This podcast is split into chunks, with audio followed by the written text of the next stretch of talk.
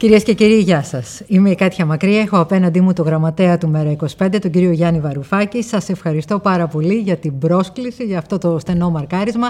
Είναι και πρόσκληση, είναι και πρόκληση.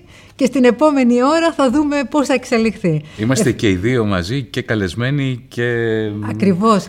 Και σε ένα υπέροχο χώρο. Έχω να έρθω πολύ καιρό θέατρο λόγω του κορονοϊού και της πανδημίας. Ευχαριστώ που με φέρατε εδώ.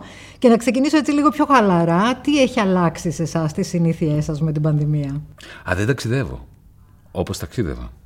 Ε, πολύ μεγάλη ιστορία αυτή. Πολύ γιατί μεγάλη. είχα πέσει σε μία παγίδα συνεχώς σε ένα αεροπλάνο. Και χρειάζεται που και που ένα τέτοιο σοκ σαν την πανδημία για να αναθεωρήσουμε πράγματα τα οποία τα κάναμε μόνο και μόνο από συνήθεια. Και, και τα θεωρούσαμε δεδομένα. Ναι, ναι. Τώρα δεν σας λείπει δηλαδή καθόλου; Όχι καθόλου.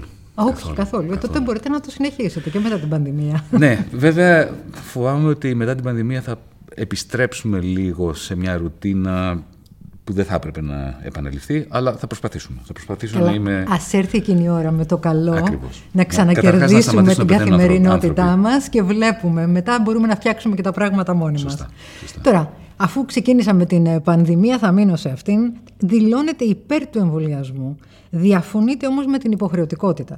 Και θέλω να σας ρωτήσω, πώς θα πιστούν οι πολίτες οι οποίοι πιστεύουν σε θεωρίες συνωμοσίας, ακούνε τον πνευματικό τους ότι θα μας αλλάξει το DNA το εμβόλιο, να κάνουν τελικά το εμβόλιο αν δεν τους υποχρεώσεις. Η υποχρεωτικότητα δεν μπορεί να δουλέψει εξορισμού. Δηλαδή, καταρχάς δεν έχεις δικαίωμα να πάρεις κάποιον να τον δεις σε μια καρέκλα και να του βάλεις την ένεση στο, στο χέρι. Πρέπει να τον πείσεις έτσι κι αλλιώς. Η υποχρεωτικότητα που προσπάθησε ο κ. Μητσοτάκης με τα 100 ευρώ που επέβαλε στους mm-hmm. ε, άνω των 60 ε, είχε για μένα ακριβώς το αντίθετο αποτέλεσμα. Αν θυμάστε, στη Βουλή το Σεπτέμβριο, πολύ πριν ανακοινωθεί αυτό το μέτρο, είχα πει, είχα καλέσει τον Πρωθυπουργό να συμμετέχουμε μαζί σε ένα νοητικό πείραμα. Είχα πει, σκεφτείτε την περίπτωση να βάλετε 100 ευρώ το μήνα πρόστιμο στους μη εμβολιασμένους και να πείτε έστω ότι θα τα δώσετε αυτά τα χρήματα στο Εθνικό Σύστημα Υγείας. Και μετά, ξέρετε, κατέληξα να με κατηγορούν ότι ήταν η δική μου το ιδέα. Αλλά εγώ το, ιδέα. το θεώρησα ότι αυτό ήταν ένα παράδειγμα προς αποφυγή. Γιατί και το επιχείρημα ποιο ήταν. Υπάρχουν τριών ειδών μη εμβολιασμένοι. Υπάρχουν οι φανατικοί. Αυτοί που πιστεύουν ότι είναι μια διεθνή συνωμοσία η οποία προσπαθεί να τους μετατρέψει σε ζόμπι. Ωραία. Αυτούς δεν τους πείσει. Και χίλια ευρώ να τους βάλεις δεν θα το πληρώσουν. Είναι πολύ απλό. Μετά υπάρχουν κάποιοι οι οποίοι θα εμβολιαστούν και το καθυστερούν, είναι στο μετέχνιο. Αυτού θα τους πείσει με τα 100 ευρώ. Αλλά αυτού θα τους αυτούς θα τους έπινες, θα τους έπιθες έτσι κι αλλιώς. Και μετά υπάρχει μια μεγαλύτερη μάζα ανθρώπων που απλά φοβούνται. Που ακούν αυτά που ακούνε από τα fake news, τα, στα κοινωνικά μέσα κτλ. Αυτούς πρέπει να τους πάρεις με το μέρος. Δυστυχώς η υποχρεωτικότητα του κ. Μητσοτάκη αυτούς τους τσιμέντωσε. Τους έκανε φανατικούς αντιεμβολιστές από εκεί που δεν ήταν. Και αυτό που προσπάθησα να, να μεταφέρω στην κυβέρνηση το Σεπτέμβρη στη Βουλή ήταν το εξής: ότι ξέρουμε πολύ καλά από προηγούμενες εμπειρίες, εδώ και δεκαετίες, από μελέτες παγκοσμίως, ότι η λογική της αγοράς, του κόστους, της τιμής, του να βάλεις ένα πρόστιμο, να αυξήσεις το κόστος το οικονομικό, του να μην κάνεις κάτι, να κάνεις κάτι που έχει σχέση με το σώμα σου, δεν δουλεύει. Και να σας δώσω ένα παράδειγμα. Ε, δεκαετία του 60 και του 70, κάποιες χώρες όπως η Ελβετία για παράδειγμα και κάποιες περιοχές της Αγγλίας, για να αυξήσουν την προσφορά αίματος, αιμοδοσίας, άρχισαν να πληρώνουν ανθρώπους για το αίμα τους, εκεί που ήταν απλά εθελοντικό. Και παρατηρήθηκε ότι η παροχή ενός χρηματικού ποσού για, με αντάλλαγμα το αίμα μείωνε την ποσότητα αίματος που προσφερόταν. Γιατί, Γιατί ο άλλος ο οποίος ε, ήταν εθελοντής αιμοδότης ένιωθε ότι ξαφνικά τον θεωρούσες ότι δεν ήταν αλτρουιστής. Θέλω να πω ότι η λογική της αγοράς ότι θα αυξήσω την τιμή για κάτι ενός πράγματος και αυτό θα μειώσει τη ζήτηση ή θα αυξήσει την προσφορά, αυτό δεν λειτουργεί και το είδαμε. Πάντως στην Ελλάδα. Ο ρυθμός... Συγγνώμη που σας διακόπτω, αλλά δεν είναι ακριβώς έτσι. Γιατί 220.000 άνθρωποι έσπεψαν να κάνουν το εμβόλιο. Ναι, αυτοί θα το κάνανε έτσι κι αλλιώς. Χάσαμε όμως ένα τόσο... πολύ μεγάλο ποσοστό ανθρώπων. Δεν, δεν είμαι τόσο σίγουρη ότι θα το κάνανε έτσι κι αλλιώς. Ενδεχομένως φοβήθηκαν από το πρόστιμο και πήγαν και το έκαναν. Γιατί δεν το έκαναν νωρίτερα άλλωστε παρά το έκαναν μετά την εξαγγελία της ε, υποχρεωτικότητας. Ήταν κάποιοι άνθρωποι οι οποίοι το καθυστερούσαν. Και ναι, πράγματι μπορεί κάποιοι να το κάνουν που δεν θα το κάνανε. Εγώ σας λέω όμως ότι αυτή η κυβέρνηση απέτυχε παταγωδός στο να πείσει αυτούς που είναι στο μετέχμιο μεταξύ εκείνων που θα το κάνανε και εκείνων που δεν θα το κάνουν ποτέ. Και να είμαι πολύ συγκεκριμένος εδώ. Εμείς κάναμε μια πρόταση και θα ήθελα πάρα πολύ να ξέρω γιατί δεν την ακολούθησε η κυβέρνηση. Έχω μιλήσει με πολλοί κόσμο, μεγάλους ανθρώπους, ηλικιωμένους, οι οποίοι μου λένε «Βρε αγόρι μου, εμένα μου ζητάνε να κάνω τικ σε κάποια κουτάκια όταν πάω να εμβολιαστώ που λέει δεν έχετε αυτό, δεν έχετε εκείνο. Εγώ δεν ξέρω τι έχω. Εμείς είχαμε προτείνει στην κυβέρνηση να προσφέρει, ιδίως στους ηλικιωμένους ανθρώπους, τη δυνατότητα να κλείσουν ένα ραντεβού με έναν γιατρό του Εθνικού Σύστηματο Υγείας για να κάνουν έναν σύντομο προεμβολιαστικό έλεγχο. Να, να δούνε με το ιστορικό το συγκεκριμένο το ιατρικό να τους πούνε ότι εσύ πιστεύω ότι πρέπει να το κάνεις το εμβόλιο και μη φοβάσαι αυτό που σου έχουν πει άλλοι για εκείνο και για εκείνο το λόγο. Καλά, και αυτό γιατί, δεν το έκανε η κυβέρνηση; Γιατί να μην ρωτήσει το γιατρό του κάποιος τον οικογενειακό; Φαντάζομαι ότι όλοι ρώτησαν ένα γιατρό που πάνε και τους γράφει φάρμακα, ειδικά οι άνω των 60. Έχουν ένα γιατρό με τον οποίο είναι σε επικοινωνία. Γιατί δεν ρώτησαν αυτόν; Κοιτάξτε, αυτοί που θέλουν να ρωτήσουν πάνε και ρωτάνε. Το να έχει, υπάρχει μια καμπάνια από το Υπουργείο Υγείας και να λέει ελάτε να κάνετε προεμβολιαστικό έλεγχο. Στο πλαίσιο μιας προσπάθειας διαφώτισης της κοινής γνώμης. Δεν υπήρξε καμία. Θυμάστε ότι στο πρώτο lockdown είχαμε με τη λίστα πέτσα και τα λοιπά, είχαμε και τις διαφημίσεις για το lockdown, για τις μάσκες, για να πλένουμε τα χέρια μας. Είδατε εσείς καμία καμπανία για το εμβόλιο; Εγώ δεν είδα καμία. Δεν είδα καμία. Έχουμε μια, έχουμε μια κυβέρνηση η οποία μέσα σε έναν παροξισμό αυταρχισμού και αγορέας νεοφιλελεύθερης ε, σκέψης θεώρησαν θα βάλουν ένα πρόστιμο, ότι θα δημιουργήσουν ε, προβλήματα για τους ανεμβολίες τους. Δημιουργήσαν δηλαδή ένα διχασμό, ο οποίος τσιμέντωσε το φρόνημα των των μη εμβολιασμένων. Τώρα, αφού είμαστε και στο στενό μαρκάρισμα, μήπως και εσείς λίγο κλείνετε το μάτι στους αντιεμβολιαστές; Γιατί όπως και να το κάνουμε, είναι μια μεγάλη δεξαμενή. Μήπως λοιπόν και εσείς με μια στάση που λέει ναι, μεν στο εμβόλιο, αλλά δεν θέλω τον υποχρεωτικό εμβολιασμό, να δώσουμε τα πρόστιμα πίσω σε όσους ε, επευλήθησαν πρόστιμα λόγω της πανδημίας. Μήπως είναι ένα κλείσιμο του ματιού αυτό; Σε καμία περίπτωση. Και το ξέρετε αυτό γιατί. Ε, έχω αναλάβει πολύ μεγάλο πολιτικό κόστος βγαίνοντας σε κανάλια βγαίνοντας στη Βουλή και λέγοντας ότι το εμβόλιο είναι η λύση. Είναι σωτήριο. Στόχος μας είναι 100% εμβολιασμού. Ε, με τους πιο έντονους τόνους έχουμε στραφεί υπέρ του εμβολιασμού. Αυτό που λέμε είναι ότι δεν πρέπει... Θυμάστε η Χίλερη Κλίντον πώς έκανε τον Τραμπ πρόεδρο μιλώντας με ανάρμοστο τρόπο στους πολιτικούς της αντιπάλους αναφερόμενος στους οπαδούς του Τραμπ ή σε αυτούς που σκεφτόντουσαν να ψηφίζουν τον Τραμπ ως deplorables, ως κουρέλια.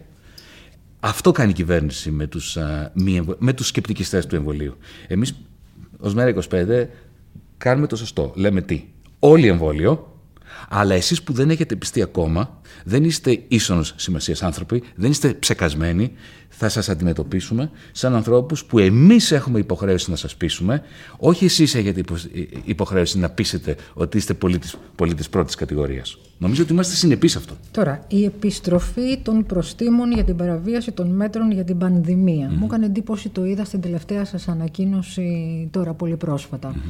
Τι να κάνουμε δηλαδή, να τους επιβραβεύσουμε κιόλας όσους με μια συνείδητη στάση κόλλησαν άλλους ανθρώπους και πέθαναν, να δώσουμε πίσω και τα πρόστιμα για τα κορονοπάρτι που οργάνωναν κάποιοι σε βίλες, ενώ είχαμε 600 και 700 εισαγωγές στα νοσοκομεία καθημερινά; Μου κάνει εντύπωση αυτή σας η πρόταση. Τα πρόστιμα αυτά, ο τρόπος με τον οποίο επιβλήθηκαν και ο τρόπος με τον οποίο δεν επιβλήθηκαν, δημιουργούν ένα τεράστιο ζήτημα ηθικής τάξεως.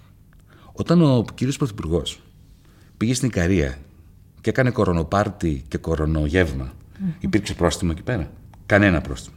Κανονικά θα πρέπει και εκεί να υπάρξει πρόστιμο, ναι, αλλά δεν να υπάρξει σε όλους. Όχι δεν να ζητάμε να μην υπάρξει Δεδομένου λοιπόν ότι δεν υπήρχε. Και ξέρετε και κάτι άλλο. Εάν μου βάλεις εμένα ένα πρόστιμο 100 ευρώ, δεν θα μου στοιχείς τίποτα. Γιατί τα έχω τα 100 ευρώ. Αν βάλεις ένα πρόστιμο σε έναν άνθρωπο, σαν αυτούς που έπιανε η αστυνομία, που πήγαιναν στις λαϊκές ή παίρναγαν ακόμα και έξω από το Πολυτεχνείο να κουπίσουν ένα λουλούδι και τους έβαζε, που δεν έχει 100 ευρώ. Αυτά τα 100 ευρώ για τον, είναι το αντίστοιχο που βάλεις σε μένα 10.000 ευρώ. Γι' αυτό επίσης λέμε τι; Η πανδημία ελπίζουμε να μην επαναληφθεί. Όλοι μας. Ελπίζουμε ότι φεύγει από τη μέση. Έχουμε δει ότι υπάρχει ένας διχασμός στην κοινωνία, υπάρχει ένα τεράστιο κόστος και οικονομικό, το οποίο επιβαρύνει πολύ περισσότερο αυτούς που δεν έχουν. Τους μη κατέχοντες. Θα ήταν, νομίζω, χρήσιμο η κυβέρνηση, το κράτος, παράλληλα, να κάνει ένα σωστό, ένα σωστό πρόγραμμα διαφώτισης των μη εμβολιασμένων να εμβολιαστούν και να δείξει και μια καλοσύνη απέναντι στους ανθρώπους οι οποίοι κάτω από ένα συγκεκριμένο εισοδηματικό επίπεδο υπέστησαν πρόστιμα σε ατομικό επίπεδο τα οποία δεν υπέστη ο Πρωθυπουργός στην Ικαρία.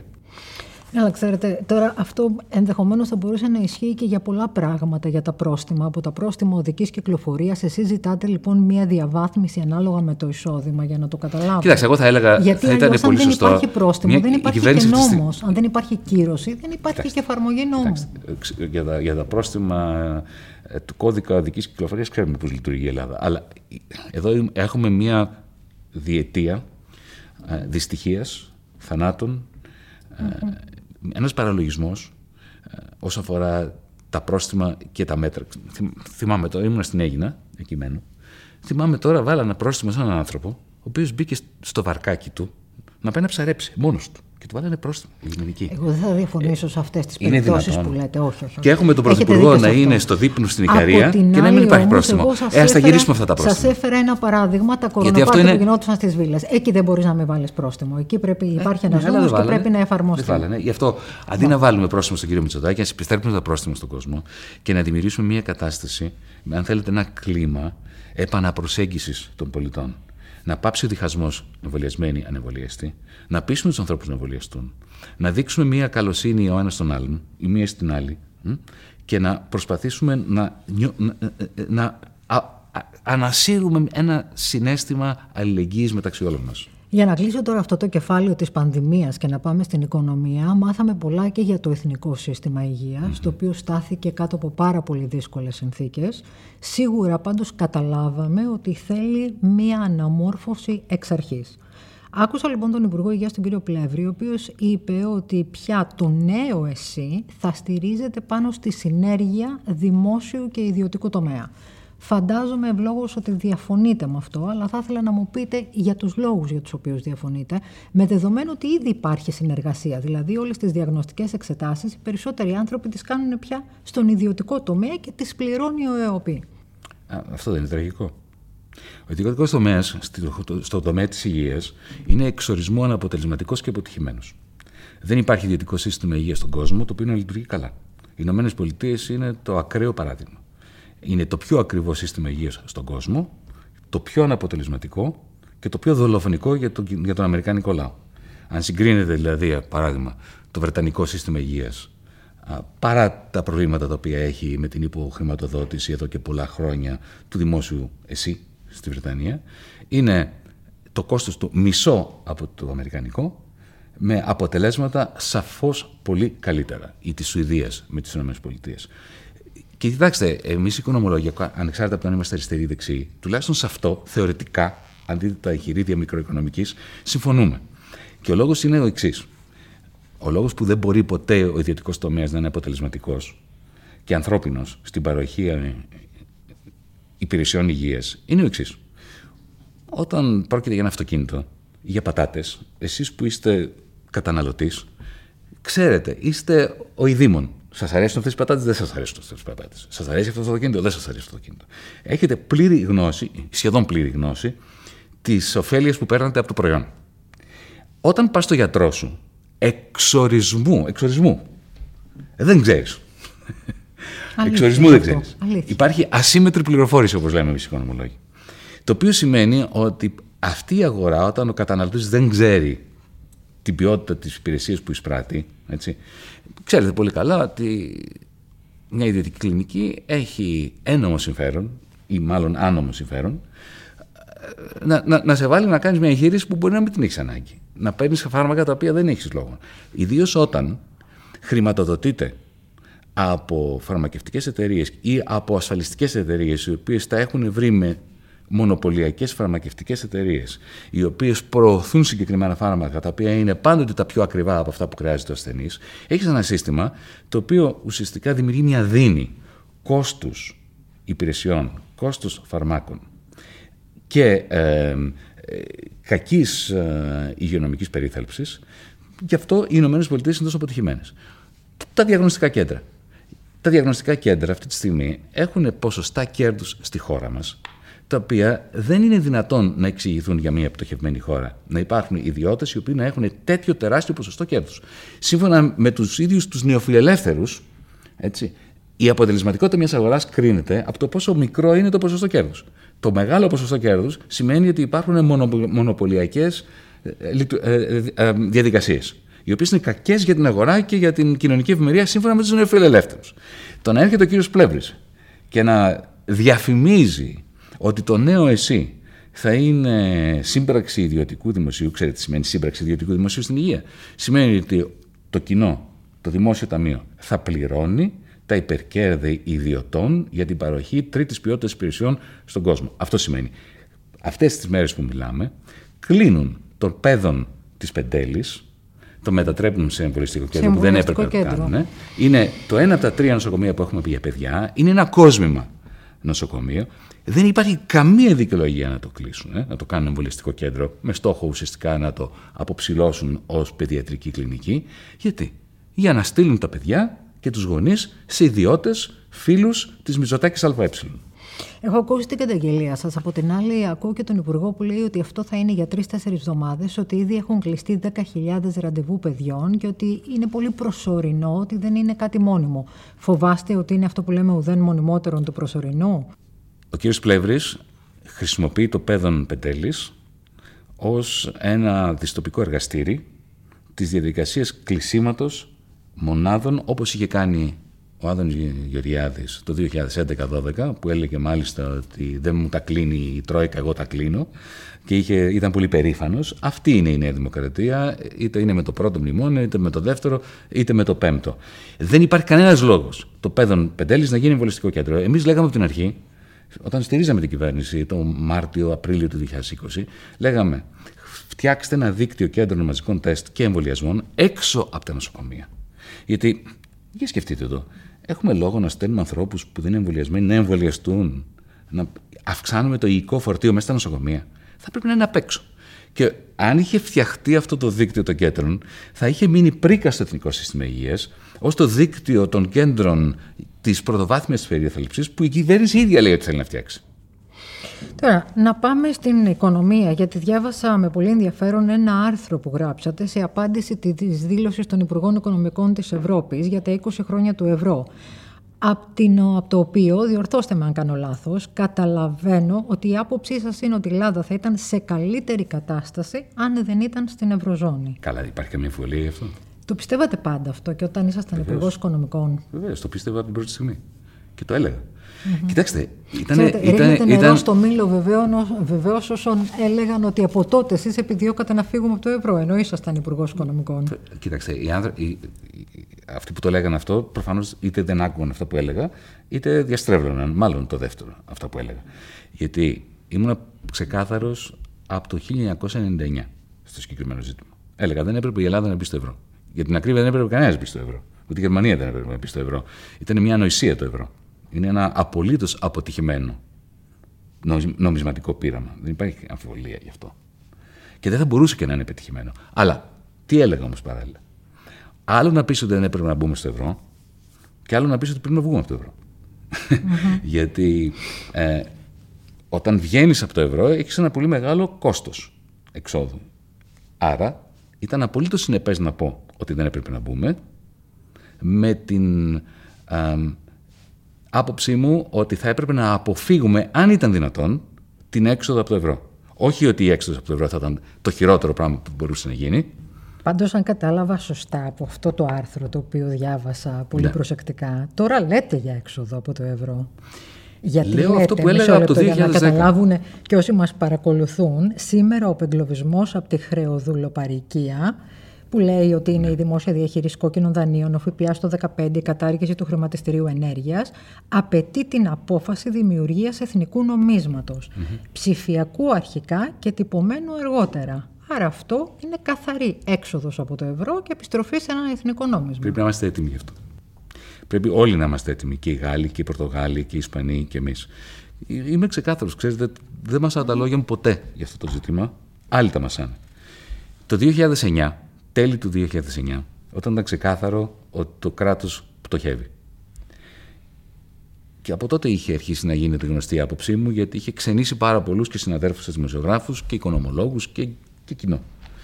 Είχα πει τότε ότι δεδομένου ότι η πτώχευση του ελληνικού δημοσίου είναι δεδομένη, το μεγαλύτερο λάθος που, θα κα- που θα μπορούσε να κάνει η κυβέρνηση Παπανδρέου τότε, η κυβέρνηση του Πασόκ, θα ήταν να προσποιηθεί ότι δεν έχουμε πτωχεύσει μέσα από ένα τεράστιο δανεισμό, ο οποίος θα έρθει υπό όρου περαιτέρω συρρήκνωσης της παραγωγικής δύναμης αυτής της χώρας. Το οποίο και έγινε ουσιαστικά. Από τότε έλεγα ότι το ιδανικό θα ήταν μια αναδιάρθρωση του ελληνικού δημοσίου χρέους εντός του ευρώ. Ε, άλλα να μας πούν από το Βερολίνο, όπως και μας είπαν, ότι τέτοιο πράγμα δεν συζητιέται εντός του ευρώ, τότε θα ήταν προτιμότερο να βγούμε από το ευρώ παρά το μεγάλο καταστροφικό κόστος, γιατί θα ήταν ακόμα καταστροφικότερο να μείνουμε στο ευρώ υπό συνθήκες μόνιμης συρρήκνωσης της παραγωγικής δυνατότητας αυτής της χώρας και ερημοποίησής της με την εξαγωγή των νέων μας παιδιών. Αυτό το έλεγα από τότε. Το 2015, όταν ήμουν στο Υπουργείο, είχαμε μία από τις τελευταίες πιθανότητες για αναδιάρθρωση του δημόσιου χρέους, ώστε να μην μπούμε σε μία μονιμοποιημένη χρεοδουλοπαρηγία, όπως λέμε στο ΜΕΡΑ25. Δηλαδή μια κατάσταση όπου, αυτή τη στιγμή για σκεφτείτε τι γίνεται, συνεχώς δανειζόμαστε, προσθέτουμε στο ήδη μη βιώσιμο χρέος νέο μη βιώσιμο χρέος, υπό όρους που καταστρέφουν τη μικρομεσαία επιχειρηματικότητα. Είναι δυνατόν να έχουμε στην Ελλάδα 24% ΦΠΑ; Πείτε μου τώρα εσείς. Υπάρχει πιθανότητα να ανακάμψει η ελληνική οικονομία με 24% ΦΠΑ; Εδώ η κυρία Μέρκελ, που ήταν 19% ΦΠΑ στη Γερμανία, με το που γίνει την πανδημία το πάει στο 16%. Μισό λεπτό. Γιατί εγώ στην ασθένεια συμφωνώ μαζί σας. Δηλαδή η χρεοδουλοπαρικία μπορεί να ακούγεται πολύ βαρύγδουπη και πολύ δύσκολη, αλλά εγώ καταλαβαίνω τι θέλετε να πείτε. Εγώ στη θεραπεία διαφωνώ πλήρως μαζί σας. Γιατί λέτε, για παράδειγμα, ας πούμε τώρα, να γυρίζουμε σε εθνικό νόμισμα. Φαντάζεστε με αυτή την ενεργειακή κρίση και με τις τιμές των καυσίμων εκεί που βρίσκονται, πού θα ήμασταν εμείς αν είχαμε εθνικό νόμισμα; Τι σχέση έχει το εθνικό νόμισμα με την ε, ενεργειακή κρίση; Μα θα ήταν υποτιμημένο, πόσο υποτιμημένο σε σχέση με το ευρώ. Επίσης, όλες αυτές τις εισαγωγές εμβολίων, για παράδειγμα, Ναι. εγώ δεν θα σας πάω κάπου αλλού. Εμβόλια πώς θα παίρναμε Η ακριβώς; Βουλγαρία πώς πήρε που Τα- δεν έχει ευρώ; Τι εννοείται πώ πήρε η Πώς πήρε Βουλγαρία; η Βουλγαρία. Εντάξει, άλλο η Όχι, Βουλγαρία συγγνώμη. που δεν μπήκε ποτέ και άλλο εμείς να μπαίναμε, να εξηγήστε μου. βγαίναμε, που θα Εξηγήστε μου. βρισκόμασταν. Εξηγήστε μου. Εάν βγαίναμε από το Όχι, εσείς θέλω να μου εξηγήσετε. Εγώ σας ρωτώ, Ωραία. εσείς θα Να μου εξηγήσουμε ένα στον εξηγήσετε. άλλον. Να συζητήσουμε Επειδή για είναι αυτό. πολύ ενδιαφέρουσα αυτή η Ναι. κουβέντα, πραγματικά σκεφτείτε με τις εισαγωγές που κάνουμε. Όλα μας τα προϊόντα είναι εισαγόμενα. Δυστυχώς δεν καταφέραμε ποτέ να το μειώσουμε. Πώς θα ήταν αυτή Είναι η πολύ χώρα με σημαντικό μια αυτό που βίαιη λέτε. επιστροφή σε ένα εθνικό νόμισμα Είναι πολύ τώρα; σημαντικό αυτό που λέτε. Θέλω, επιτρέψτε να κάνω μια μικρή παρένθεση πάνω σε αυτό που είπατε μόλις τώρα. Γιατί το ένα καλό που έχει η κρίση, η κατάρρευση του 2010, είναι ότι το 2014-2015 είχαμε εξαφανίσει μία από τις μεγάλες πληγές της ελληνικής οικονομίας, που ήταν το έλλειμμα στο ισοζύγιο πληρωμών. Μια χώρα ε- ελληματική σαν την Ελλάδα, γιατί όταν έχεις έλλειμμα στο ισοζύγιο πλη- πληρωμών, αυτό που λέτε για τις εισαγωγές, εισάγουμε πολύ περισσότερο από αυτά που εξάγουμε, ουσιαστικά αυξάνεις καθημερινά την εξάρτησή σου στους ξένους δανειστές. Όχι μόνο ως κράτος, ως κοινωνία, ως ιδιωτικός τομέας. Έτσι, όταν έχεις έλλειμμα στο ισοζύγιο πληρωμών, έτσι, συνεχώς πρέπει να δανείζεσαι για να μπορείς να ζεις. Έτσι. Το 14-15 ε, και λίγο στις αρχές του 16 αυτό είχε εξαφανιστεί. Τότε, το 2015, αν είχαμε προχωρήσει στη δημιουργία εθνικού νομίσματος, δεν θα είχαμε το πρόβλημα που λέτε. Γιατί όταν έχεις, ε, έχεις ισο, ισοσκελισμένο ισοζύγιο πληρωμών, τα δολάρια ή τα ευρώ, το ξένο συνάλλαγμα, το οποίο ξοδεύεις, ισούται εξορισμού, αυτό σημαίνει ισοσκελισμένο ισοζύγιο πληρωμών, με τα δολάρια ή τα ευρώ, το ξένο συνάλλαγμα, τα οποία εισπράττεις.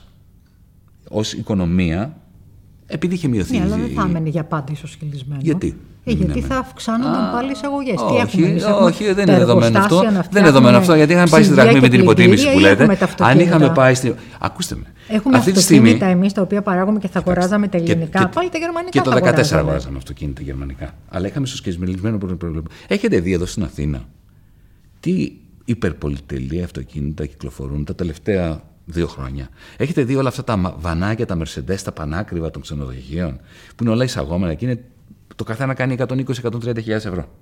Έχετε δει αυτά; Είναι που έχουν εκτινάξει το έλλειμμα στη ζωική πληρωμών του τελευταίου χρόνου, τα τελευταία δύο χρόνια.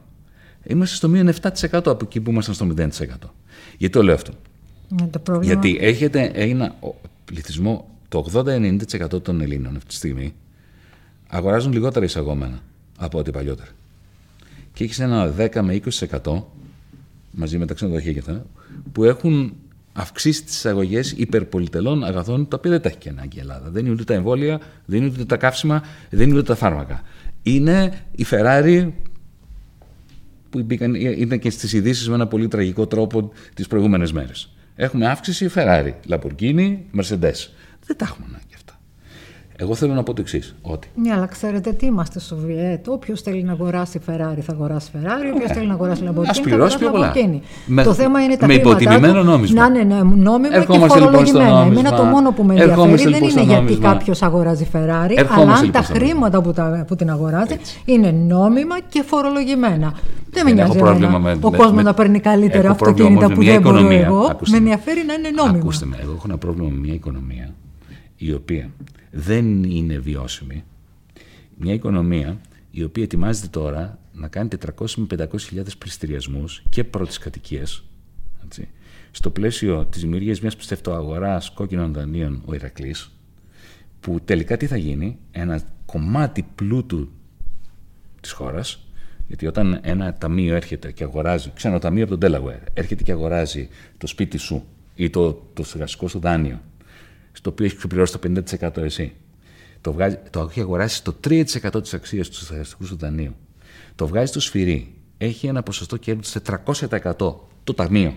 Και αυτά τα χρήματα τα βγάζει στο Delaware ή στα Cayman Islands και ο, ε, η τιμ- το αντίτιμο που έχουμε, που πληρώνουμε για να έχουμε το ευρώ, για να μπορεί ο άλλος να αγοράζει σχετικά φτηνά τη Ferrari, είναι η καταστροφή της παραγωγής βάσης και η εξαγωγή πλούτου στα Cayman Islands, εκεί είναι το πρόβλημα. Αν μπορούσαμε να έχουμε αναδιάρθρωση του ιδιωτικού χρέους, να μην έχουμε αυτή τη διαδικασία μεταφοράς πλούτου από τις ελληνικές ε, κατοικίες, από τα ελληνικά μα- μικρομάγαζα, μέσα από τον Ηρακλή, στα Cayman Islands.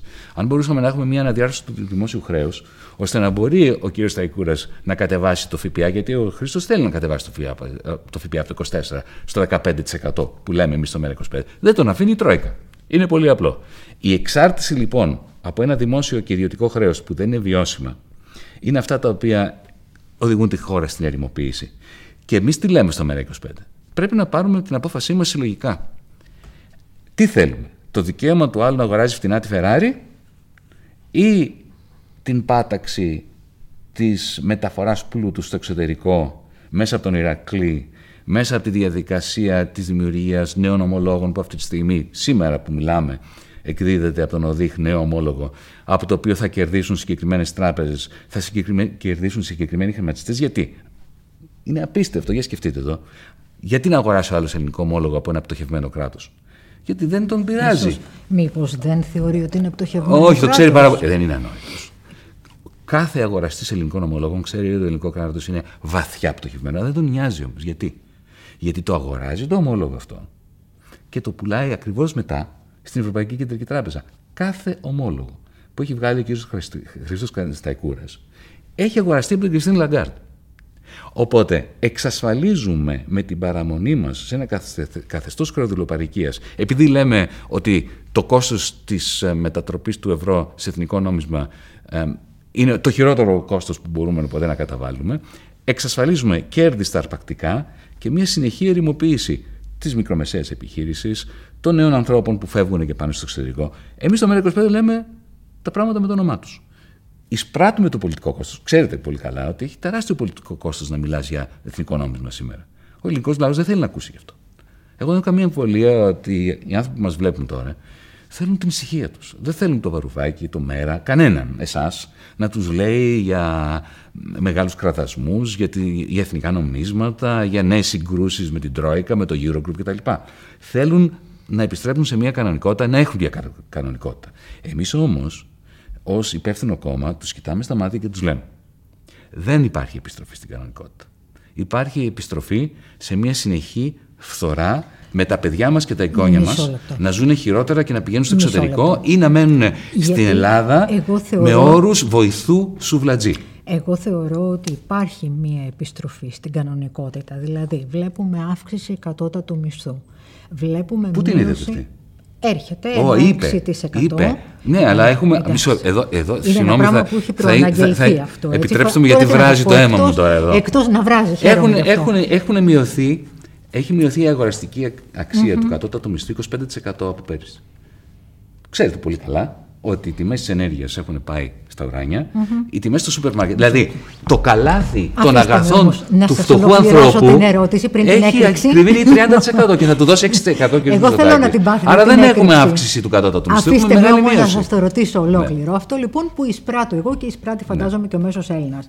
Μια μικρή αύξηση του κατώτατου μισθού που θα ισοφαρίσει ένα πολύ μικρό μέρος των απολύτων. Άρα μεγάλη μείωση του κατώτατου μισθού. Είναι λίγο η κατάργηση της εισφοράς αλληλεγγύης. Είναι λίγο η κατάργηση του φόρου στις η μείωση του φόρου στις επιχειρήσεις του 22% που δεν αφορά μόνο τα μεγαθύρια, που δεν ξέρω και αν τους πολύ ενδιαφέρει, αφορά όμως την έβγα της γειτονιας το τι θα είναι η μείωση του φόρου. Δηλαδή κάποια πράγματα είναι η μείωση της ανεργίας. Όχι τόσο γενναία όσο θέλαμε, αλλά γίνεται. Κάποια μικρά πράγματα βλέπεις ότι κινούνται, ότι πάνε λίγο προς το καλύτερο. Βλέπεις μια ανάπτυξη 7%. Βλέπεις ξένους επενδυτές να θέλουν να έρθουν στην Ελλάδα, να την κοιτάνε με ένα λίγο διαφορετικό μάτι. Όλα αυτά δεν μας πάνε λίγο πιο μπροστά. Είμαστε ακόμα σε εκείνη τη μιζέρια του 15. Είμαστε χειρότερα. Mm-hmm. Μόλις μου ξεπδιπλώσατε το συντόνι της κυβερνητικής προπαγάνδας. Ναι, ναι. Αλλά είναι προπαγάνδα όμως. Τα πάρουμε ένα-ένα; Είναι, κοιτάξτε, είναι μια πραγματικότητα. Τώρα το αν η κυβέρνηση το παίρνει και το κάνει προπα... προπαγάνδα και Η προπαγανδιστική μεταμόρφωση της πραγματικότητας στο αντίθετό της. Μα να σας πω κάτι. Η μείωση, η κατάργηση της εισφοράς αλληλεγγύης στον ναι. ιδιωτικό τομέα είναι μια πραγματικότητα. Αυτή δεν είναι, προπαγάνδα. Η μείωση ε, της φορολογίας επιχειρήσεων είναι μια πραγματικότητα. Δεν είναι προπαγάνδα. Εγώ λοιπόν, λοιπόν σας ρωτάω μια πραγματικότητα που η κυβέρνηση μπορεί να την κάνει προπαγάνδα και εσείς να τη λέτε ότι είναι κατάμαυρο. Αλλά θέλω να ακούσω την άποψή σας. Θα σας πω γιατί για μας, στο ΜΕΡΑ25, αυτό είναι η αντιστροφή της αλήθειας. Βεβαίως. Έχεις ένα κατώτατο μισθό. Κακό, στραβό, μειωμένο μετά τα μνημόνια κτλ. Ο κατώτατος μισθός αυτός τα τελευταία δύο χρόνια αγόραζε ένα όλο και πιο μικρό καλάθι. Γιατί ξέρουμε ότι ακόμα και στις αρχές του lockdown, όταν υποτίθεται ότι ο πληθωρισμός είναι αρνητικός, οι τιμές στο σούπερ μάρκετ ανέβαιναν. Οπότε έχεις δύο χρόνια συρρήκνωσης κατά 25 με 30% της αγοραστικής αξίας του καλαθιού. Και έρχεται ο κύριος Μητσοδάκης τώρα, με προεκλογικές βλέψεις, και μιλάει για 6-8% αύξηση. Δηλαδή το μείον 30% έγινε μείον 22%. Άρα έχουμε μία μείωση της αγοραστικής αξίας του κατώτατου μισθού. Αυτό δεν είναι βελτίωση, δεν είναι μια μικρή αύξηση, είναι μια μεγάλη μείωση. Ένα αυτό. Βλέπετε 7% ανάπτυξη. Αυτή τη στιγμή το ΑΕΠ μας είναι χαμηλότερο από αυτό που ήταν το 19. Mm-hmm. Αυτό ισχύει. Με άλλα λόγια, να το πω διαφορετικά, αν έχεις 100 μίλα και πάνε στα 40 και μετά από τα 40 πάνε στα 60, ναι, έχεις 50% αύξηση. Αλλά έχεις ακόμα πολύ λιγότερα από ό,τι είχες στην από αρχή. Από ό,τι είχες. Άρα έχουμε αυτή τη στιγμή ένα ΑΕΠ της τάξης του 2015. Με ένα χρέος πολύ μεγαλύτερο. Είπατε, γιατί, ας μιλήσουμε για τη φορολογία των επιχειρήσεων. Εμείς είχαμε κάνει μια πρόταση στην κυβέρνηση από την αρχή, από, τότε, από τις προγραμματικέ δηλώσεις. Είχαμε πει, ρίξε το φόρο των μικρομεσαίων μαγαζιών στο 15% και άφησε τη Fraport να πληρώνει 29%. Δεν υπάρχει λόγος να το κάνεις 22%. Δεν είναι κακό ότι πήγες στο 22% ο φόρος των επιχειρήσεων, αλλά επειδή εγώ μιλώ με, με επιχειρηματίες, μικρομεσαίους ιδίως, και ιδίως τους νεοδημοκράτες, αυτούς τους ακούω πολύ προσεκτικά, γιατί μου αρέσει να ακούω την άποψη ανθρώπων που είναι σε αυτό το χώρο, αλλά είναι από την άλλη μεριά πολιτικά. Δεν είναι πράγμα ζητάνε οι άνθρωποι. ΦΠΑ και προπληρωμή φόρου. Αυτά δεν τους τα μείωσαν. Υπήρξε η εισφορά αλληλεγγύης, έχετε δίκιο. Αν δούμε συνολικά για το 80% του ελληνικού πληθυσμού, το διαθέσιμο εισόδημα, το διαθέσιμο εισόδημα σε πραγματικές τιμές, δηλαδή τι μπορεί να αγοράσει. Το διαθέσιμο εισόδημα, δηλαδή μετά τη φορολογία, τι τους μένουν, έτσι, και δεν βάζω τη ΔΕΗ μέσα, αφήστε τη ΔΕΗ στην άκρη.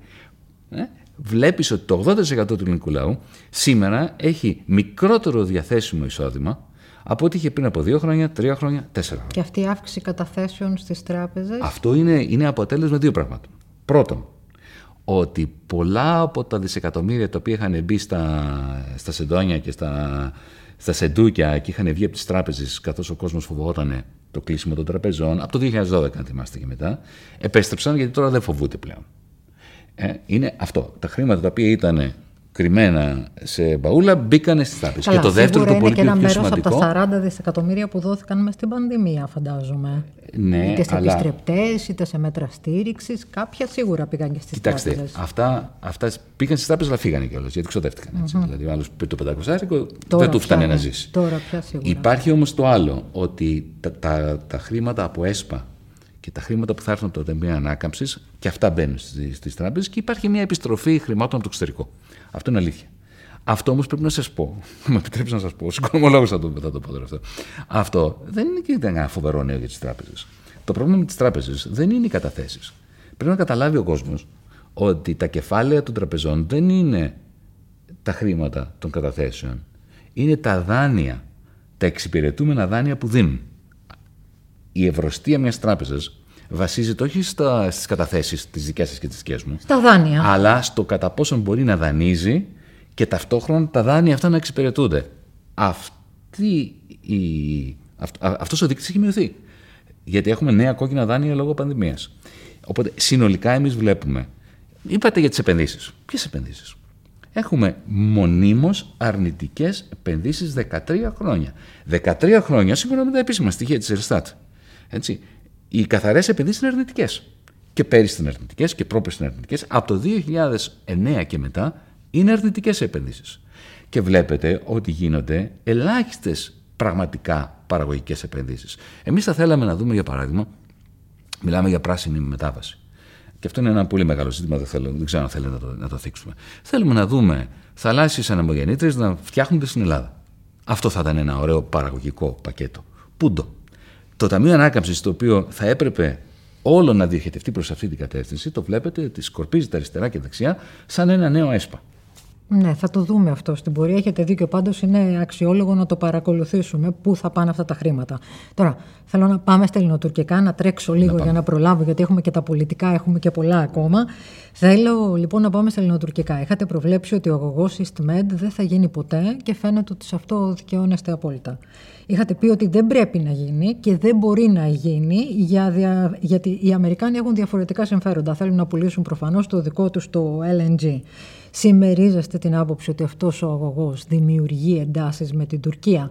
Και θέλω να μου πείτε και την άποψή σας για την ηλεκτρική διασύνδεση. Τι λέτε γι' αυτό, να γίνει ή να μην γίνει; Η ηλεκτρική διασύνδεση πρέπει να γίνει. Πρέπει να γίνει. Όσο περισσότερες ηλεκτρικές διασυνδέσεις έχουν, τόσο καλύτερα. Ο λόγος για τον οποίο είχαμε θορυβηθεί από τότε που ο κύριος Τσίπρας με τον κύριο Νετανιάχου τα είχαν βρει για εξορίξεις, αγωγούς κτλ. ήταν τριπλός. Πρώτον, τεράστιο δώρο στον Ερδογάν γιατί του δίνε μια ευκαιρία να αυξάσει, αυξήσει τις εντάσεις με την Ελλάδα. Πήγαινε στον, απευθυνόταν στον ε, τουρκικό λαό και τους έλεγε: Κοιτάξτε, να δείτε τι κάνουν αυτοί με το Ισραήλ και με την Κύπρο. Περικυκλώνουν την Τουρκία, φτιάχνουν αγωγούς, τρυπάνε από εδώ, τρυπάνε από εκεί, μας περιορίζουν. Ο Ερδογάν ευκαιρία θέλει να δημιουργεί εντάσεις με την Ελλάδα, γιατί είναι ο τρόπος με τον οποίο δημιουργεί ερίσματα μέσα στην τουρκική κοινή γνώμη για το αυταρχικό του καθεστώς. Να πεις ότι το κάναμε αυτό για να κερδίσουμε κι εμείς κάτι. Mm-hmm. Τι θα κερδίσουμε; Τίποτα δεν κερδίζαμε. Δηλαδή και να γινόταν ο Ίστμερ, τι θα κερδίσαμε. Από τους αγωγούς δεν κερδίζεις τίποτα. Οι χώρες οι οποίες έχουν αγωγούς είναι τριτοκοσμικές χώρες. Οι χώρες στις οποίες ανήκουν οι αγωγοί, οι αγωγοί είναι αυτές οι οποίες κερδίζουν. Το άλλο είναι ότι το κόστο. Έχουμε τελειώσει πλέον με τα ορυκτά καύσιμα. Θέλω να σας πω ότι χτες, χτες, η κυβέρνηση της Σκωτίας, όχι της Βρετανίας, της Σκωτίας, εισέπραξε 700 εκατομμύρια λίρες από ένα διαγωνισμό που έκανε για πλωτές αναμογεννήτριε στα θαλάσσια, στις θαλάσσιες περιοχές της Σκωτίας όπου 12 ευρωπαϊκές εταιρείες πήραν τελικά τα δικαιώματα για να χτίσουν πλωτές ανεμογεννήτριες, δηλαδή στη μέση του πελάγου, από αυτές που δεν πειράζουν κανέναν. Έτσι, ούτε χαλάνε τη θέα, ούτε έρχεται και σου στείνει ένας πάνω στο λόφος, στις κυκλάδες πάνω στο νησί σου. Ε. Ε, για να παράξουν 25 ΜΒ ηλεκτρικής ενέργειας, δηλαδή 110% της συνολικής ενέργειας που χρειάζεται το Ηνωμένο Βασίλειο. Λοιπόν, όταν έχουμε. Για σκεφτείτε το αυτό. Στο Αιγαίο, αυτό θα πρέπει να κάνουμε. Και αυτό δεν θα δημιουργούσε ρίσματα εντός της Τουρκίας υπέρ του Ερντογάν και εναντίον της Ελλάδας. Τώρα, ζητάτε να μην κάνουμε διάλογο για τις θαλάσσιες ζώνες με την Τουρκία, αλλά να παραπέμψουμε το θέμα σε μια διάσκεψη των χωρών της Ανατολικής Μεσογείου που θα καθορίσει τις θαλάσσιες ζώνες. Γνωρίζετε βεβαίως ότι και ο Ερντογάν το ίδιο λέει. Μήπως έτσι την πατήσουμε; Δεν λέει το ίδιο ο Ερντογάν. Α το πάρουμε από την αρχή. Εμείς βεβαίως είμαστε υπέρ του διαλόγου και της ειρηνική επίλυσης όλων των προβλημάτων. Το πρόβλημα είναι ότι ο Ερντογάν νιώθει την καρέκλα του να τρίζει. Και κάθε αυταρχικός Τούρκος ηγέτης, ο οποίος νιώθει την καρέκλα του να τρίζει, ρίχνει και μια ένταση στο Αιγαίο. Και θα χρησιμοποιήσει οτιδήποτε ευκαιρία του δοθεί για να εξωθήσει την ελληνική κυβέρνηση εν μέσω διμερή διαλόγου να πει όχι και να φύγει από το τραπέζι της διαπραγμάτευσης. Και πώς θα το κάνει αυτό ο κ. Ερντογάν, ή εγώ είμαι, ή εσεί είστε, ή ο Μητσοτάκης είναι, αν ξεκινήσουμε διμερή διάλογο, θα θέσει θέμα Ρόδου mm-hmm. από στρατιωτικοποίηση. Θα θέσει θέμα Γάβδου. Μπορεί να θέσει θέμα να, να ζητήσει τη Ραφίνα. Ό,τι του, του έρθει. Μόνο και μόνο για να σε αναγκάσει να φύγεις από τη συζήτηση, να πει: Είδατε, αυτοί φύγανε από τη συζήτηση. Ο μόνος τρόπο. Blame game. Αυτό ο μόνο, να blame game. Ε, και το έχει ήδη πετύχει. Γιατί ναι. ο κ. Μητσοτάκης στην αρχή έκανε κάποιες κινήσεις, κάποιες συζητήσεις, κάποιες συνομιλίες, από τις οποίες τελικά αποχώρησε και είχες ακόμα και τον Γενικό Γραμματέα του ΝΑΤΟ να πει ότι η Ελλάδα ήταν αυτή που αποχώρησε. Καλά, ήταν πολύ πρόθυμος να το πει ο Γενικός Γραμματέας του ΝΑΤΟ. Εντάξει, αλλά γιατί να τους πολύ καλός φίλος της Τουρκίας. Γιατί να τους δώσουμε πάτημα; Ναι. Γιατί να τους δώσουμε πάτημα; Οπότε εμείς λέμε τι; Είχαμε, το είχαμε προτείνει στον uh, Πρωθυπουργό. Καλέστε μία συνδιάσκεψη. Προκαλέστε μία συνδιάσκεψη στη Θεσσαλονίκη στην Αθήνα και καλέστε όλες τις χώρες της Ανατολικής Μεσογείου να έρθουν να μιλήσουμε για την χάραξη ΑΟΖ και θαλάσσιων περιοχών. Γιατί Τώρα μεταξύ μας, για σκεφτείτε αυτό. Είναι δυνατόν εμείς να κάνουμε ΑΟΣ με την Αίγυπτο και να, να έχουμε αφήσει απ' έξω όλες τις άλλες χώρες. Δηλαδή, αν δείτε το χάρτη της Ανατολικής Μεσογείου, είναι αδύνατον δύο χώρες να έχουν ΑΟΣ η οποία να μην διπλώνει πάνω στις ΑΟΣ των άλλων χωρών. Εδώ έχει η Τουρκία με τη Λιβύη τώρα όμως. Ε, ναι, ακριβώς. δηλαδή, συγγνώμη. Εμείς με την Αίγυπτο ήταν πολύ πιο φυσιολογικό από την Τουρκία με τη Λιβύη. Ο Ερντογάν έκανε αντιπερισπασμό. Κάναμε εμείς ανακοινώσαμε να κάνουμε ΑΟΣ με την Αίγυπτο και σου λέει θα σου βάλω εγώ την, τη δική μου πάνω. Όταν διπλώνουν οι ΑΟΣ μεταξύ τους, δεν υπάρχουν ΑΟΣ. Και δημιουργούνται απλά εντάσεις. Ο μόνος τρόπος για να γίνει σοβαρά αυτό το πράγμα είναι να είναι όλες οι χώρες της Ανατολικής Μεσογείου μαζί και να αποφασίσουμε όλοι μαζί. Α ξεκινήσουμε κάτι απλό στη συνδιάσκεψη. Δεν τα βρούμε. Τα πιθανότητα τα βρούμε. Μια τέτοια πολυμερή συνδιάσκεψη να αποφασίσουμε. Να Όχι. Αλλά σε ένα χάρτη ας δηλώσει ο καθένας τι θέλει για να ορίσουμε τις διαφορές πολυμερό και μετά ας πάμε στη Χάγη και να αποφασίσει η Χάγη. Να, ας πούμε, ένας τρόπος. Και ξέρετε κάτι, θα μου πεις: Ο Ερντογάν δεν θα έρθει. Ωραία, ας μην έρθει. Τότε θα έχουμε ε, ε, εμείς ε, δημιουργήσει συνθήκες Όπου Μα δεν μπορούμε να πάμε στη Χάγη. Συνυποσχετικό θέλουμε ούτως ή άλλως. Ναι, δηλαδή... θέλουμε συνυποσχετικό με όλες όμως τις χώρες της Ανατολικής Μεσογείου. Γιατί καλά για το θέμα της υφαλοκρηπίδας Ελλάδα-Τουρκία, αυτό θα μπορούσε να πάει στη Χάγη από μόνο του. Αλλά όταν είναι η ΑΟΣ μαζί, δεν, μπορείς να... δεν υπάρχει πιθανότητα να τα βρούμε για την υφαλοκρηπίδα αν δεν λύσουμε το θέμα των ΑΟΣ. Αυτά πάνε πακέτο. Έχουμε συμφωνήσει ότι έχουμε έναν ψυχολόγητο επικίνδυνο. Όχι, καθαρά ψυχολογημένος είναι. Ε, και καθαρά προβλέψιμος. Όχι πάντα, ακόμα και στις αντιφάσεις του δεν είναι πάντα προβλέψιμος ο Γιατί, τι, τι, τι, έκανε ποτέ ο Ερντογάν που δεν ήταν προβλέψιμο; Πολλά πράγματα, αλλά μην τα αναλύσουμε τώρα.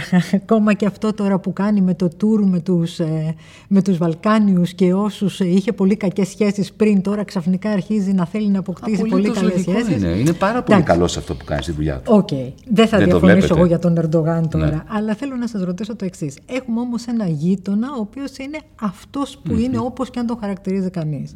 Εμείς δεν χρειαζόμαστε εξοπλισμούς και ρωτάω γιατί σήμερα είναι η μέρα που έρχονται τα ραφάλ στη χώρα και εσείς μαζί με το Κουκουέτα καταψηφίσατε τα ραφάλ. Mm-hmm. Έχουμε ένα τόσο απειρχιωμένο στόλο στην πολεμική μας αεροπορία. Το ξέραμε, λέγαμε ότι αυτό είναι πρόβλημα, ότι έγινε λόγω της οικονομικής κρίσης.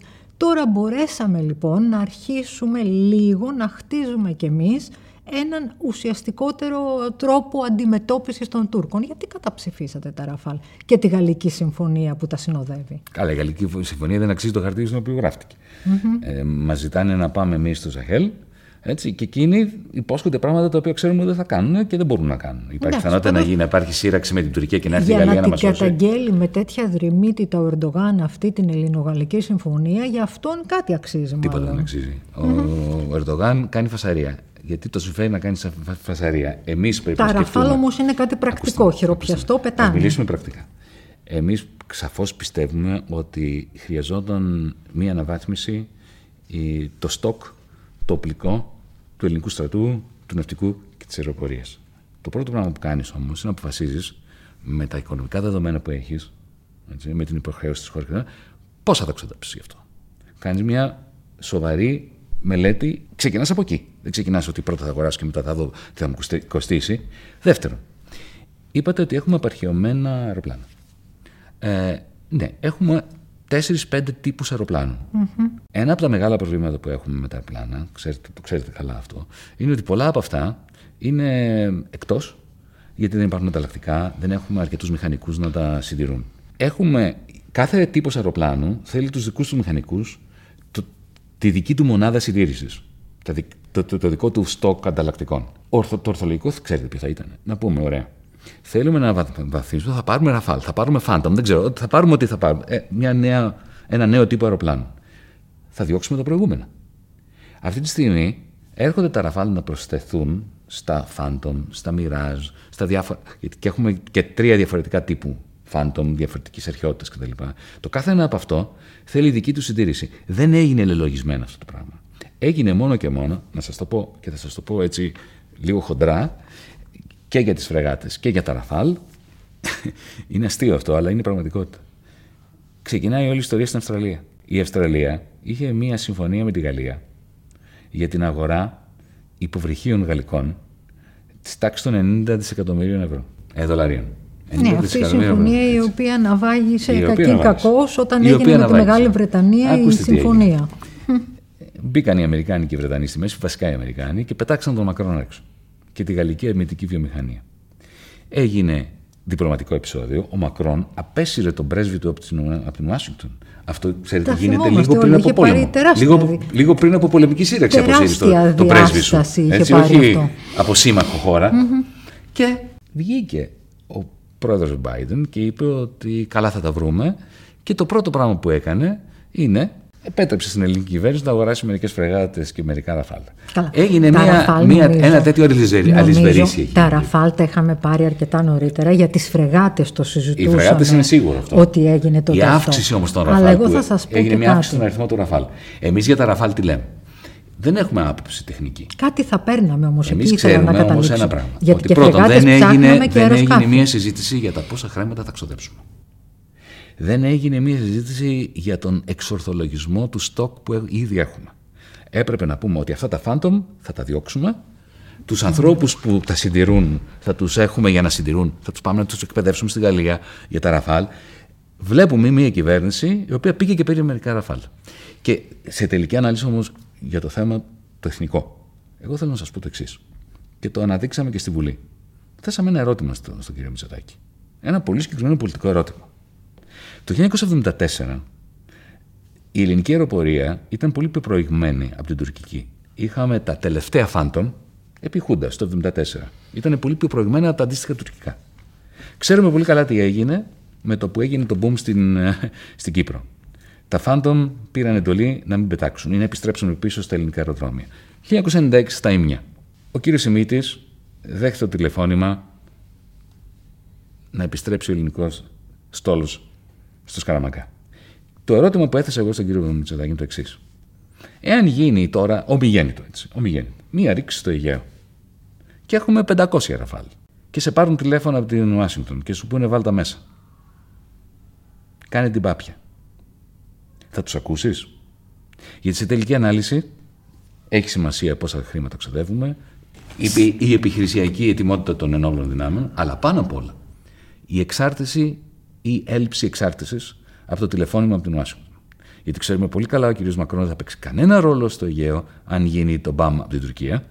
Ξέρουμε πάρα πολύ καλά ότι οι Ηνωμένες Πολιτείες θα συνεχίσουν να κάνουν κομμάτι. Και ξέρετε, ένας από τους βασικούς λόγους που καταψηφίσαμε. Άκουσα τον κύριο Μητσοτάκη να λέει ότι πλέον λέει το Αιγαίο και η γύρω περιοχή είναι μια περιοχή από την οποία απεμπλέκονται οι Ηνωμένες Πολιτείες, ασχολούνται περισσότερο με τα, αυτά που γίνονται στον Ειρηνικό ωκεανό, με την Κίνα, σύγκρουση mm-hmm. Αμερική Κίνα. Και τώρα εδώ πηγαίνουμε πιο κοντά σε ένα δόγμα ευρωπαϊκής άμυνας. Ποια ευρωπαϊκή άμυνα, δεν υπάρχει τέτοιο πράγμα. Δεν υπάρχει Ευρώπη. Δεν υπάρχει ευρωπαϊκή αμυντική πολιτική, δεν υπάρχει ευρωπαϊκή εξωτερική πολιτική. Με αυτό το που είπε ο κύριος Μητσοτάκης μέσα στη Βουλή, εμείς στο ΜΕΡΑ25 θεωρούμε ότι έχουμε μια κυβέρνηση που είτε, είτε δεν ξέρει τι συμβαίνει στην περιοχή μας, είτε ρίχνει στάχτη στα μάτια του κόσμου. Λοιπόν, πάμε στα πολιτικά τώρα και λίγο τα αμυγός πολιτικά. Εκλογές, μετεκλογικές συνεργασίες, νέοι παίκτες στο παιχνίδι και θέλω να τα πάρουμε ένα-ένα. Εσείς έχετε αποκλείσει τη μετεκλογική συνεργασία με το ΣΥΡΙΖΑ, λέγοντας μάλιστα ότι αν θέλατε τον Τζίπρα πρωθυπουργό δεν θα φεύγατε από το κόμμα. Τώρα, θα επιμείνετε όμως αυτή τη θέση ακόμα και σε περίπτωση που οι αριθμοί βγαίνουν. Θα δώσετε δυνατότητα δηλαδή στο Μητσοτάκι να πάει σε δεύτερες εκλογές; Αυτό που είπαμε είναι το εξής. Αυτοί που, οι άνθρωποι που φτιάξαμε το ΜΕΝΑ 25 δεν το φτιάξαμε να γίνουμε βουλευτές, για να γίνουμε υπουργοί, για να μοιράζουμε αξιώματα. Πραγματικά δεν το φτιάξαμε γι' αυτό. Αν θέλαμε, εγώ θα έμενα στο ΣΥΡΙΖΑ αν ήθελα να είμαι υπουργός. Αυτοί που ήρθαν στο ΜΕΡΑ, να είστε σίγουροι, δεν ήρθαν στο ΜΕΡΑ επειδή είδαν ότι το ΜΕΡΑ θα γίνει κυβέρνηση. Ναι, ήρθαν, ήρθαν γιατί είχαμε κοινές για το χρέος, για, για τους πληστηριασμούς, για την πρώτη κατοικία, για το ΦΠΑ, για όλα αυτά τα ζητήματα τα οποία συζητήσαμε σε κάποιο βαθμό μέχρι τώρα μεταξύ μας. Από την πρώτη στιγμή, εμείς, όχι μόνο προς το ΣΥΡΙΖΑ, αλλά γενικά σε όλους τους προοδευτικούς ανθρώπους, τους καλέσαμε να συζητήσουμε για τα πράγματα τα οποία πρέπει να γίνουν σε αυτόν τον τόπο, για να μην έχουμε αυτό που λέγαμε, που εμείς ονομάζουμε χρεοδουλοπαρική. Παράδειγμα. Ένα παράδειγμα να δώσω. Ένα απτό παράδειγμα. Ο ΣΥΡΙΖΑ, όπως και εμείς, μιλάει για προστασία της πρώτης κατοικίας. Ωραία. Εμείς λέμε, παιδιά, πώς αυτό μπορεί να γίνει όταν πουλούνται στα ταμεία από τον Delaware δάνεια που εμπεριέχουν ως εχέγγυο πρώτη κατοικία; Γιατί θα έρθει να το αγοράσει το δάνειο αυτό το ταμείο, άμα δεν μπορεί να το βγάλει στο σφυρί; Έτσι δεν είναι. Άρα συμφωνείτε ότι για να προστατευτεί η πρώτη κατοικία θα πρέπει να σταματήσει η πώληση στα ταμεία μέσω του Ηρακλή αυτών των δανείων; Και κάναμε μάλιστα και μία ημερίδα προ-κοροναϊού. Καλέσαμε και το ΣΥΡΙΖΑ, καλέσαμε και το ΚΟΕΚ, καλέσαμε όλους να έρθουν να μιλήσουμε για αυτό το πράγμα. Και εμείς είχαμε μια συγκεκριμένη πρόταση. Τι θα μπορούσε να γίνει αντί για το Ηρακλή. Σας δίνω ένα παράδειγμα απλό. Έτσι. Δεν ήρθανε. Καμία συζήτηση. Ο ΣΥΡΙΖΑ έχει δεσμευτεί σε αυτή τη διαδικασία του Ηρακλή. Και εδώ βλέπουμε το εξής. Προεκλογικά, όταν είστε στην αντιπολίτευση, λένε θέλουμε προστασία της πρώτης κατοικίας, αλλά βλέπουμε ότι δεν έχουν τη διάθεση να συζητήσουν μαζί μας το τι θα κάνουμε για να την προστατεύσουμε την πρώτη κατοικία. Άρα τι βλέπουμε; Βλέπουμε μια υποκρισία. Θέλουν απλά εμείς να δεσμευτούμε ότι θα τους δώσουμε τις ψήφους μας στη Βουλή για να ξαναγίνουν υπουργοί να κάνουν αυτά που κάνανε και πριν. Γιατί τον Ηρακλή ποιο τον δρομολόγησε, η κυβέρνηση του ΣΥΡΙΖΑ. Τον Eastmed ποιος τον δρομολόγησε, η κυβέρνηση του ΣΥΡΙΖΑ. Εμείς δεν βγήκαμε στη Βουλή για να είναι πρωθυπουργός ο κ. Τσίπρας, να εφαρμόζει λίγο πολύ αυτά που εφαρμόζει ο κ. Μητσοτάκης με αριστερό πρόσημο. Οπότε το ερώτημα δεν μπαίνει αν εμείς θα στηρίξουμε μια, κυβέρνηση προοδευτική. Το ερώτημα είναι ο κύριος Τσίπρας και ο κύριος Μητσοτάκης που λίγο πολύ συμφωνούν σε όλα. Γιατί δεν υπάρχουν μεγάλες διαφορές μεταξύ τους, άσχετο αν αντιπαθιούνται ως άτομα. άσχετο. λέτε. Ε, προφανώς. Μπορεί και να μην αντιπαθιούνται ως άτομα. Έτσι φαίνεται τουλάχιστον. Έτσι. Κάνουν κοκορομαχίες στη Βουλή. Ε, αλλά επί της ουσίας, ο κ. Μητσοτάκης πολύ συχνά το έχει πει και έχει δίκιο στη Βουλή. Μα εγώ δεν κάνω κάτι διαφορετικό από αυτό που κάνατε εσείς. Και τους παρουσιάζεις μέσα στη Βουλή τα νομοσχέδια που, και τι και τις συμφωνίες που φέρνανε εκείνη στη Βουλή. Πάντως δεν ξέρω. Α τα βρουν μεταξύ τους να κάνουν κυβέρνηση. Αν θα βγαίνουν οι αριθμοί. Γιατί αυτά τώρα όλα είναι υποθέσεις. Ε, αλλά σε περίπτωση που δεν βγαίνουν και πάμε σε δεύτερες εκλογές, εκεί θα πιεστείτε. Θα πιεστείτε αρκετά. Α πιεστούμε. Ξέρετε, εμείς δεν κατεβήκαμε στην πολιτική για να είμαστε ούτε βουλευτές ούτε υπουργοί. Εμείς πιστεύουμε αυτό που λέμε και λέμε αυτό που πιστεύουμε. Και πραγματικά θα θέλαμε να υπάρχει μια κυβέρνηση αυτή τη στιγμή που να κάνει το σωστό. Και να κάτσουμε σπίτια μας και να κάνουμε άλλες δουλειές. Εμείς δεν θέλουμε να είμαστε πολιτικοί. Εγώ πραγματικά σας λέω ότι έχω πολύ καλύτερα πράγματα να κάνω από το να μείνω στη Βουλή. Και αυτό ισχύει για όλους μας στο ΜΕΡΑ25. Οπότε, το μόνο που εμείς υποσχόμαστε στον Νικόλαο είναι ότι αυτά που του λέμε, αυτά που λέμε στους πολίτες, τα πιστεύουμε. Πιστεύουμε ότι πρέπει να γίνουν. Γιατί αλλιώς δεν υπάρχει λύση. Γρήγορες ερωτήσεις, γρήγορες απαντήσεις, παρακαλώ, γιατί ο χρόνος μας τελειώνει. Ναι, ναι, ναι. Νίκος Ανδρουλάκης, νέος παίκτης στο πολιτικό σκηνικό. Οι δημοσκοπήσεις του δίνουν ήδη ένα διψήφιο ε, νούμερο. Στην Κρήτη κονταροχτυπιέται με το ΣΥΡΙΖΑ. Νέος κεντροαριστερός ευρωβουλευτής. Τους δικούς σας χαρακτηρισμούς θέλω, τα δικά σας σχόλια. Α, δεν τον ξέρω τον κύριο. Δεν έχουμε συναντηθεί ποτέ, δεν τον έχω ακούσει ποτέ να μιλάει. Εγώ προσωπικά. Α, αλλά ξέρετε, όταν εξελέγει ο κύριος Ανδρουλάκης και μίλησε για το νέο, για το Πασόκ, για την 3η του Σεπτέμβρη κάποια στιγμή. Εγώ θυμήθηκα, ακούγοντας την αναφορά στην 3η του Σεπτέμβρη, επειδή το ξέρω καλά το κείμενο του Ανδρέα Παπανδρέου τότε, ότι μιλούσε για, το, για τη μία απειλή της, της χώρας που ήταν η εξάρτηση. Και εγώ θα, θα ήθελα πάρα πολύ, κύριος Ανδρουλάκης, να μου απαντήσει στο ερώτημα πώς αντιμετωπίζει την απειλή της όλο και μεγαλύτερης εξάρτησης μιας χώρας η οποία μπαίνει όσο, όλο και πιο βαθιά στο χρέος και έχει όλο και μεγαλύτερη εξάρτηση από ξένα κεφάλαια αρπακτικών που δεν ενδιαφέρονται να επενδύσουν σε αυτή τη χώρα. Τι θέλει να κάνει γι' αυτό; Ποια η θέση του για το καστελόριζο του κ. Παπανδρέου. Κάνουμε που μας, ουσιαστικά μας πρόβα έδεσε... debate πολιτικών μας, αρχηγών α, στις εκλογές τώρα. Φαντάζομαι θα το ρωτήσετε στις εκλογές μια χαρά γι' αυτό. Ε, νομίζω ότι πρέπει να απαντήσει. Υποτίθεται ότι είναι Πασόκ και το Πασόκ ξεκινάει με την 3η του Σεπτέμβρη. Αλλάζει κάτι στο Πασόκ με τον Νίκο Ανδρουλάκη; Ή όχι, ή θεωρείτε ότι δεν είναι θέμα αρχηγού, είναι θέμα μιας πολιτικής θολή. Είναι, ένα, είναι ένα κόμμα που δεν έχει πλέον αντικείμενο. Mm-hmm. Είναι, ένα, είναι ένα κόμμα σαν την ΕΔΙΚ το 1980 που έφθινε ή δεν είχε λόγο ύπαρξης. Κάποια στιγμή αυτό το κόμμα είτε θα πάει με ένα ΣΥΡΙΖΑ, είτε θα πάει με μια Νέα Δημοκρατία, ή Πάντως, σε χειρότερη. Στην καλύτερη περίπτωση για την Ανδρολάκη να αντικαταστήσει το ΣΥΡΙΖΑ.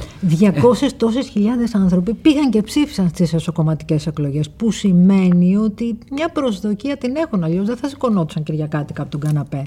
Δηλαδή δεν έχουν τη δική σας αίσθηση ότι αυτό είναι ένα κόμμα που έρχεται από το παρελθόν. Η μεγάλη απειλή είναι για το ΣΥΡΙΖΑ, τον πασοκοποιημένο ΣΥΡΙΖΑ. Ένα μεγάλο κομμάτι του παλιού Πασόκ πήγε στο ΣΥΡΙΖΑ και τώρα μπορεί να ξαναπάει στο Πασόκ. Αλλά τώρα είτε είναι ροζ είτε είναι πράσινο, αυτός ο χώρος, όλο αυτό το, αυτό το μάγμα, ε, έχει ένα τεράστιο πρόβλημα. Το πρόβλημα της σοσιαλδημοκρατίας πανευρωπαϊκά. Να μην ναι, αυτό, που λέτε, αυτό που λέτε είναι σωστό. Έτσι, ότι η παντού, σοσιαλδημοκρατία δεν έχει, ρο... η φυσιογνωμία της έχει πρόβλημα. Ναι. Έτσι, γιατί η σοσιαλδημοκρατία βασίζεται σε ένα μοντέλο καπιταλιστικό που δεν υπάρχει πια. Λοιπόν, είπατε για τα στελέχη που έρχονται στο ΜΕΡΑ 25 και με ποιο όραμα ήρθαν. Εγώ θέλω να σας πω για ένα που έφυγε, την κυρία Δάμου, την οποία ακούω από χτες διάφορες συνεντεύξεις της, να λέει ότι βίωσε άσχημες συμπεριφορές στο κόμμα, δεν της επιτρέψατε να ορκιστεί με θρησκευτικό όρκο, δέχτηκε μπούλινγκ και τραμπουκισμούς. Είπε μάλιστα για σας ότι όταν σας τα είπε δείξατε ελάχιστο ενδιαφέρον και ουσιαστικά συνταχθήκατε με τους νταΐδες του κόμματος. Τώρα αυτά είναι βαριά πράγματα ναι. και θέλω να το σχόλιο σας κύριε Βαρουφάκη. Επιτρέψτε μια μονολεκτική απάντηση. Εγώ νιώθω ανακούφιση που δεν είναι μαζί μας η κυρία Δάμου. Βαθιά ανακούφιση. Και επιτρέψτε μου, και είναι κάτι το οποίο μπορεί να το ελέγξετε ως δημοσιογράφος, ε, να πω ότι για δύο χρόνια δεν είχαμε ακούσει ούτε, μία, ούτε ένα παράπονο από την κυρία Δάμου, μέχρι που εγώ την παρέπεμψα στην Επιτροπή Διοντολογίας του κόμματος και τέσσερις ώρες μετά εκείνη έστειλε επιστολή στον πρόεδρο της Βουλής ότι ανεξαρτοποιείται. Ε, όταν κάποιος έχει μία διαφωνία, είτε με το ήθος, ή με το ύφος, ή με την πολιτική, την καταθέτει στα όργανα του κόμματος πριν παραπεμφθεί στην Επιτροπή Διοντολογίας. Τώρα, να ρωτήσω κάτι. Αυτά που λέει ανταποκρίνονται στην πραγματικότητα ότι τη επιβάλλατε να ορκιστεί. Άλλη μια φορά. Γιατί δεν και τα με την πρώτη τα καταλαβαίνω. Α τα έλεγε όταν Εσείς γιατί την παραπέμψατε στην Επιτροπή Δεοντολογία. Για απαράδεκτη συμπεριφορά απέναντι στις υπηρεσίες της Βουλής. Μάλιστα. Άρα δηλαδή εσείς είχατε ένα έρισμα να κάνετε αυτό και αυτά δεν τα έχετε ξανακούσει ποτέ, δεν τα είχε πει σε κανένα ποτέ. κομματικό όργανο, δεν ποτέ, τα... ούτε σε εσάς προσωπικά Όχι, ποτέ. Βέβαια. Όχι βέβαια. Γι' αυτό σας λέω, νιώθω μια ανακούφιση για αυτό το θέμα. Κοιτάξτε, όταν, έχει, όταν δημιουργείται ένα, ένα μικρό κόμμα από το μηδέν, είναι φυσιολογικό και αυτό συμβαίνει σε όλους τους χώρους. Σε όλους τους χώρους. Έρχονται διάφοροι άνθρωποι ε, οι οποίοι είδαν φως και μπήκαν. Ε, και όταν αυτό το κόμμα μετά μετεξελίσσεται, βελτιώνεται, σοβαρεύει, κάποιοι άνθρωποι προφανώς θα φύγουν. Ωραία. Θέλω να τελειώσω λοιπόν με ένα ερώτημα. Φαντάζομαι ότι αρκετοί άνθρωποι θα θέλουν να σας το κάνουν. Ε; Όλοι εμείς που αγαπάμε πάρα πολύ τα ζώα. Πείτε μου. Γιατί καταψηφίσατε το νομοσχέδιο για την υποχρεωτική στήρωση των αδέσποτων; Μου έκανε πολύ μεγάλη εντύπωση αυτό. Κοιτάξτε, δε, α, με πιάνετε λίγο αδιάβαστο. Δεν θυμάμαι να έχουμε κα, καταψηφίσει. Θυμάμαι ότι μία βουλευτής μας είχε μιλήσει, ή, είχε κάνει μια τοποθέτηση με την οποία έχω διαφοροποιηθεί. Α, αυτό που μπορώ να σας πω ειναι ότι αφού προέκυψε αυτό το, το ζήτημα, έκανα μια πολύ μακρά σύσκεψη με τους εκπροσώπους των ζωόφιλων. Ζήτησα προσωπικά συγγνώμη αν υπήρξε κάποια α, παρεξήγηση για τη θέση μας. εγώ είμαι σαφέστατα υπέρ της α, υποχρεωτικής στήρωσης των, των σκυλιών. Ίσως να το ξέρετε, η μεγάλη μου αγάπη είναι ο Μόγλης, ο σκύλος μας. Χαίρομαι πολύ. Ε, εδώ υπήρξε ένα, μια δυσλειτουργία κομματική δική μας και δεν έχω καμία, ε, κανένα ενδιασμό να το πω και αν και μιλήσετε και με του θα δείτε ότι ξοδέψαμε πολλή ώρα μαζί τους. Δεν ανήκω σε κάποια οργανωμένη κοινότητα. Ναι. Ο καθένας μας μπορεί να κάνει και μόνος του πράγματα. Απλώς επειδή σας είχα πολύ αλλιώς. Το έχετε καταψηφίσει και σας είχα πολύ αλλιώς στο μυαλό μου. Σας είχα για έναν άνθρωπο που είστε πολύ ναι. μέσα στην κοινωνία, αγαπάτε τα ζώα, είστε κοντά στα δικά μου τα πρότυπα μου είχε κάνει εντύπωση. Και τώρα μου δώσατε την ευκαιρία να σας το ρωτήσω και αυτό. Και σας ευχαριστώ πάρα πολύ για όλες τις απαντήσεις που πολύ πρόθυμα δώσατε και νομίζω ότι ήταν, ήταν μια ενδιαφέρουσα και αρκετά ζωντανή συζήτηση. Κύριε Βαρουφάκη, ευχαριστώ πολύ.